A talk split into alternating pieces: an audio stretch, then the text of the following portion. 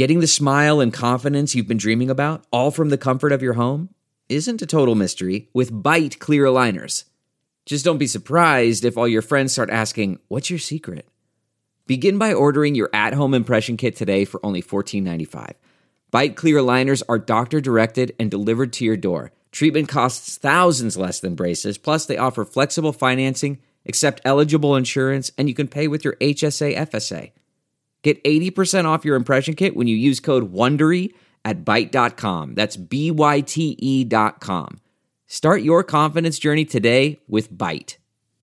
Ah, we couldn't avoid it. It's been hovering on the horizon for a while. We are totally not cool enough to cover this, Rui. I am not. I am way too old. What are we even talking about? Short video. How short?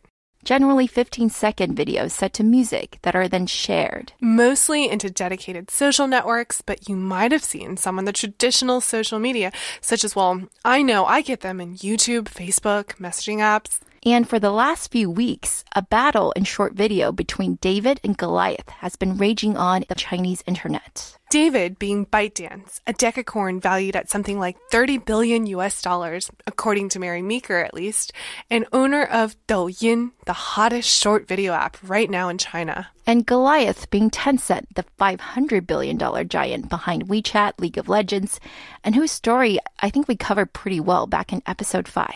Yeah, definitely listen to that if you haven't, as that was one of my favorite episodes and might give you some additional color as to the battle that's raging right now between ByteDance and Tencent, who've now both sued each other in court. First, ByteDance owned Douyin sued Tencent last month for 1 million RMB or about 150k USD. Then Tencent sues ByteDance for a symbolic 1 RMB or a cool 16 cents, resulting in ByteDance suing Tencent right back that same day, June 1st, for $14 million.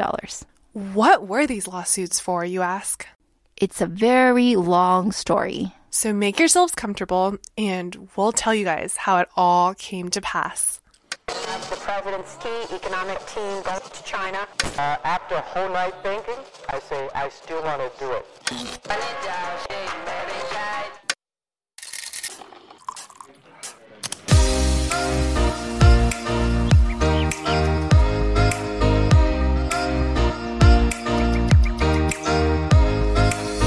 Hi, everyone. We are Tech Buzz China by Pandaily, powered by the Sinica Podcast Network.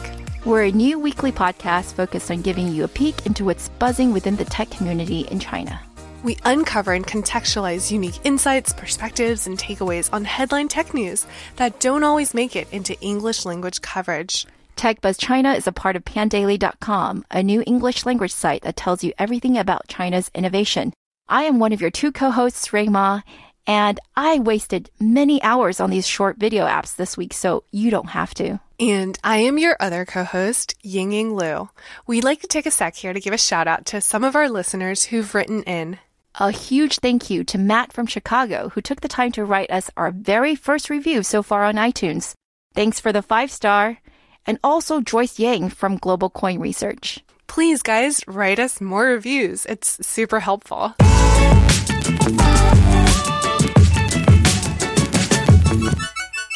Okay, so while we already gave you the headline, which is ByteDance and Tencent suing each other, it's not quite the 3Q war we talked about back in episode 5, but it's shaping up to be another epic battle. How did we get here, though, to short video apps being the talk of the town? That's a long story. I know, but let's do it. Let's start from the very beginning. Well, the whole short video thing can be traced back to Meipai, which was the video product to Meitu, Xiuxiu. Meipai got 100 million users in its first nine months or so, and was even highlighted by Facebook exec Chris Cox as Instagram for video back in 2015. I used it, and it really had most of the features you find in short video apps today. It had easy editing, lots and lots of filters, pre installed effects and transitions, and very important, easily insertable background music. The filters were great, but that was expected because parent company Meitu's claim to fame is a selfie app that makes you beautiful with all sorts of filters and special effects.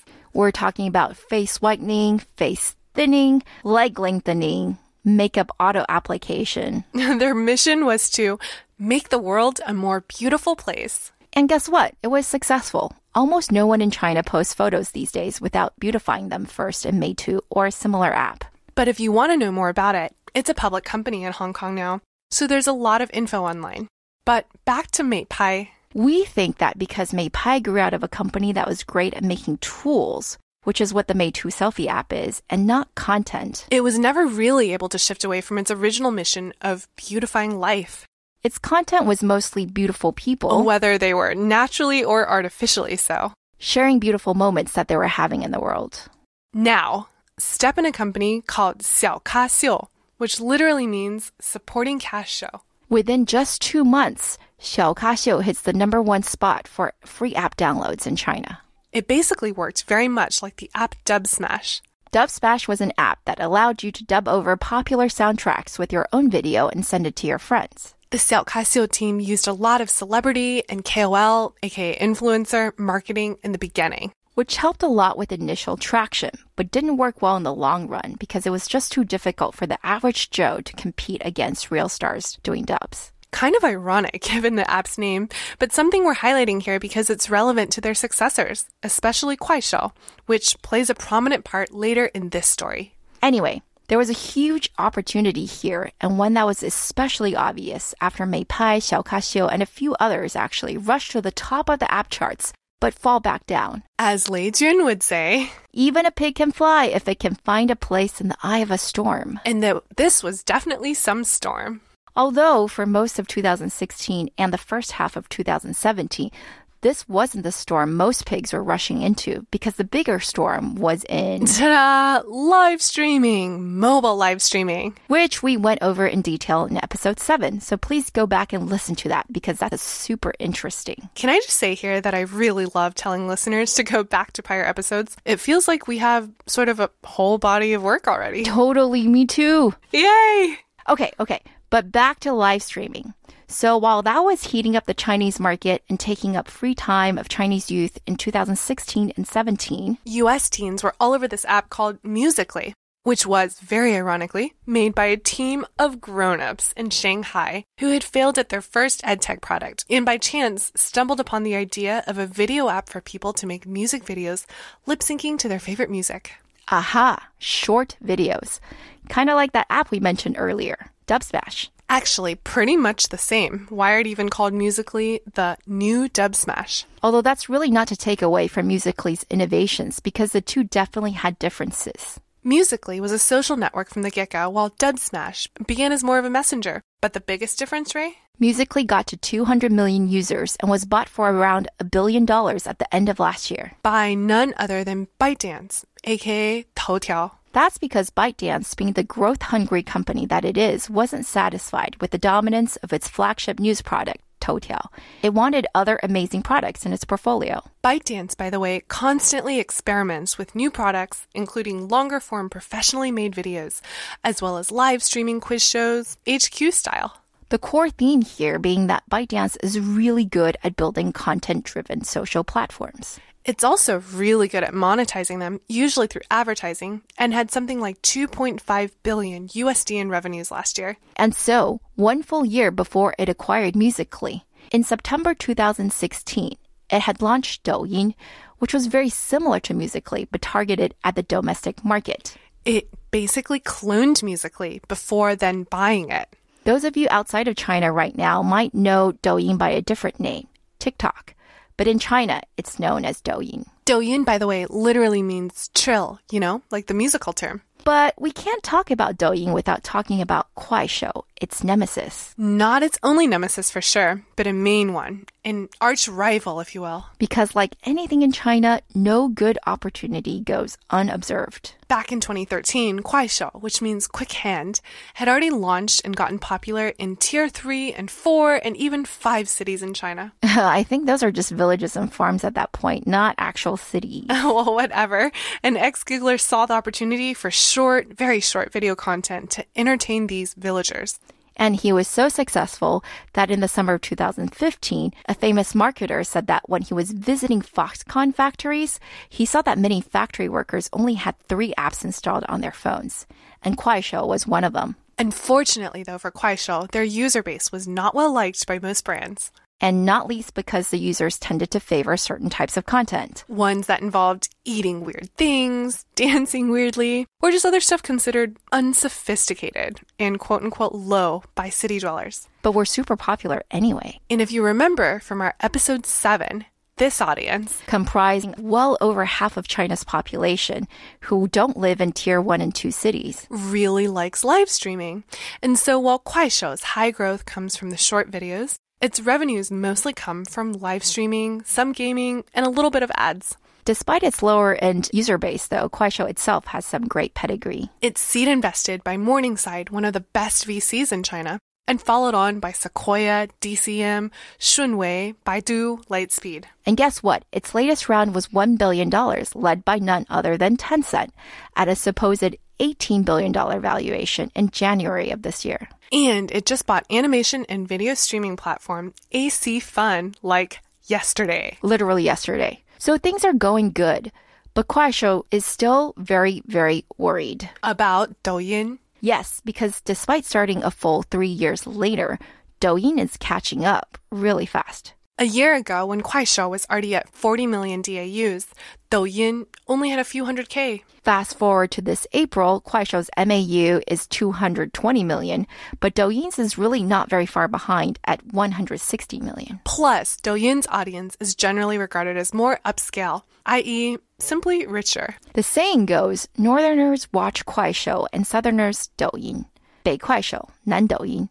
Because there is this long-standing stereotype that Northerners are less sophisticated, whereas Southerners are into lifestyle and finer things. Northerners chomp on raw garlic, and Southerners, ha, that's you and me, Rui, sip on lattes. That's right. Ridiculous stereotypes, but you get our point regarding the different user bases. Douyin was also really smart to seize the branding opportunity from sponsoring the wildly popular TV show competition, The Rap of China last year, which many credit for their initial rise. It has also created a lot more memes than Kuaishou. For example, when I was in Xi'an last month, everyone was telling me to go to this particular restaurant where after you drink rice wine, you smash the bowl it was held in. Sounds like old school kung fu movies. Yeah, totally stupid, but also totally viral. How does that make money though? Well, when it reached a billion views a day last August, Douyin began to collect advertising revenues. Besides the normal types of ads you would expect, it also put in some native video ads from hip brands such as Adidas and Airbnb. It also does this contest concept where brands can start a video contest. A popular one involving the hot pot chain Haidilao resulted in orders of one particular ingredient to spike 17%. Whereas Kuaishou, as we've said before, is not so good at this. But what both companies seem to recognize is the need for more and better content. So Douyin already works with agencies that go out and discover talent and have revenue splits in place with what they're calling multi-channel networks, or basically groups that have at least 25 talents and monthly views of 80 million and more. These groups are run very professionally, and some of their top talents are seeing 10 million new fans a month. And with Douyin already integrating e-commerce functions into its videos, that could mean we may see some serious revenues real soon. Kuaishou is also trying to find good content, although it insists that it wants to give everyone an equal chance, not just the popular or beautiful people. It's trying to stay more grassroots, more egalitarian, if you will. According to an employee, Kuaishou wants even someone uploading themselves just quote unquote slapping the ground to get views for their content. I think that's Chinese for boring. The person even referred to this as decreasing the Gini coefficient within their ecosystem. Ooh, that's a liberal application of economic concepts, but I get their point. Hmm, we'll see if that translates into good business. So, yeah, people are spending lots of time watching others lip sync, break bowls, eat hot pot, or maybe just slapping the ground. A whopping 15 minutes per day, apparently. Out of the four hours on average that mobile internet users are spending online in China. And that, listeners, is what has everyone in the Chinese internet ecosystem very, very worried. There's Baidu and Alibaba. Who both recently announced that they will release short video apps, with Ali's, of course, to be focused on e commerce. But really, out of BAT, Tencent is the one who may have the most to lose. As the owner of QQ, WeChat, and of course, with all its really profitable gaming properties, Tencent will probably feel the most pain if users shift entertainment time from its products to short video. So, no wonder that tensions between these two companies have been extraordinarily high.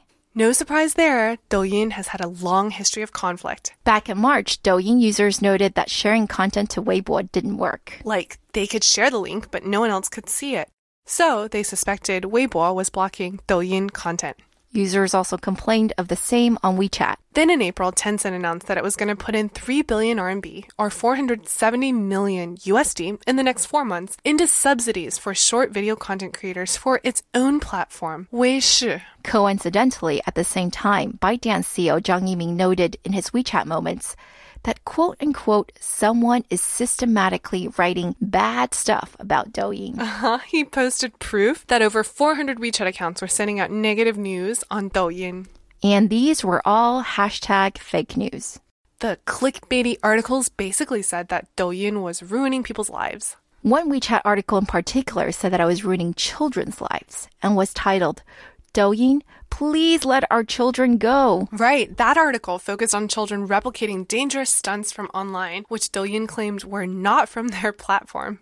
And although this article wasn't from Tencent, but from a third party with a WeChat official account, Douyin sued Tencent anyway for a million RMB. Things then became even more heated when in late May, Douyin wrote this official open letter titled, Friends of Douyin, we are sorry. The letter basically had screenshots that showed how Douyin's videos had been censored on WeChat and given an inappropriate content warning.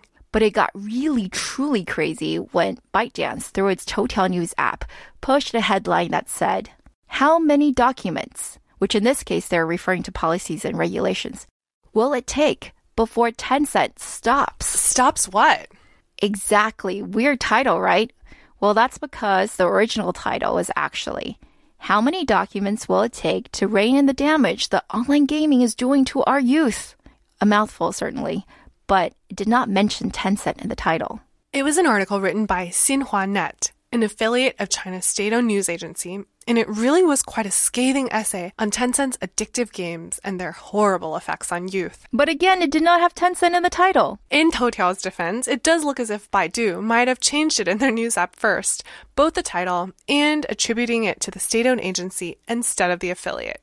Given that Baidu and Tencent are definitely not friends, that's not really surprising. But unfortunately for Toutiao, they are the number one leader in news, and so when they pushed out the article with Tencent in the title, it did way more damage and really pissed off Tencent. Like, really pissed. Because earlier this week in Beijing, Tencent sued ByteDance for 1 RMB or 16 cents, specifically mentioning this article and also the letter earlier, alleging defamation and asking for a formal apology. But wait, it gets better because the same day, June 1st, ByteDance fought right back with a 90 million RMB or 14 million USD suit for anti-competitive practices. Which, as we know, if you go back to episode 5, is not the first time Tencent has been sued for such. Whew. But now at least we're finally all caught up on the story. Yep, finally. But what will happen next? Well, we haven't seen Tencent be this aggressive for a while with anyone not named Alibaba or owned by Alibaba. So who knows what they'll do? Yeah, and because it's content, and because content rules in China are incomplete and censorship is very real, I think it's not going to be that difficult for Tencent to screw over ByteDance if it wants to. Right. Content is really, really tricky. ByteDance knows that really well too because one of its other content apps, Neihan Duanzi, got shut down earlier this year, which is a story we covered way back in episode one. So long ago. I know, so long ago. But that means with Toutiao, the news app, pretty much saturated in China and Neihan Duanzi shut down, Douyin is really carrying the burden of ByteDance's growth at this point. So I think ByteDance has no choice but to fight back. Against Tencent, the Goliath. Remember, it's not just Tencent here, but also Tencent invested Kuaishou and all the other internet giants we mentioned who are launching their own short video apps. There is a potentially large revenue opportunity in short video that Douyin and Kuaishou are just scratching the surface of. And which still seems up for grabs. So if you think video is the future, which I certainly do, Then you should pay attention to this fight. who will win? Well, for my part, I hope no one because I think watching lip syncing videos is a waste of life.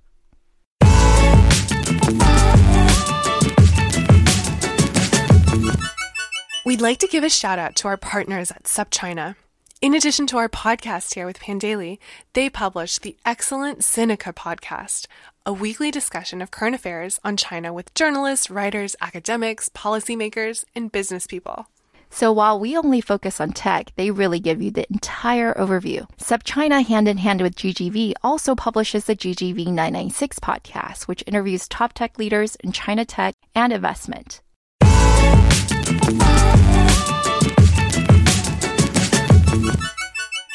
Okay, that's all for this week, folks. Thanks for listening. We really enjoyed putting this together and are always open to any comments or suggestions. You can find us on Twitter at the Pandaily, and my personal Twitter account is Ruima, spelled R U I M A. My Twitter is spelled G I N Y, G I N Y again. We will be back here same time next week. Tech Buzz China by Pandaily is powered by the Sinica Podcast Network. Pandaily.com is a new English site that tells you everything about China's innovation. Our producers are Carol Yin and Kaiser Kuo.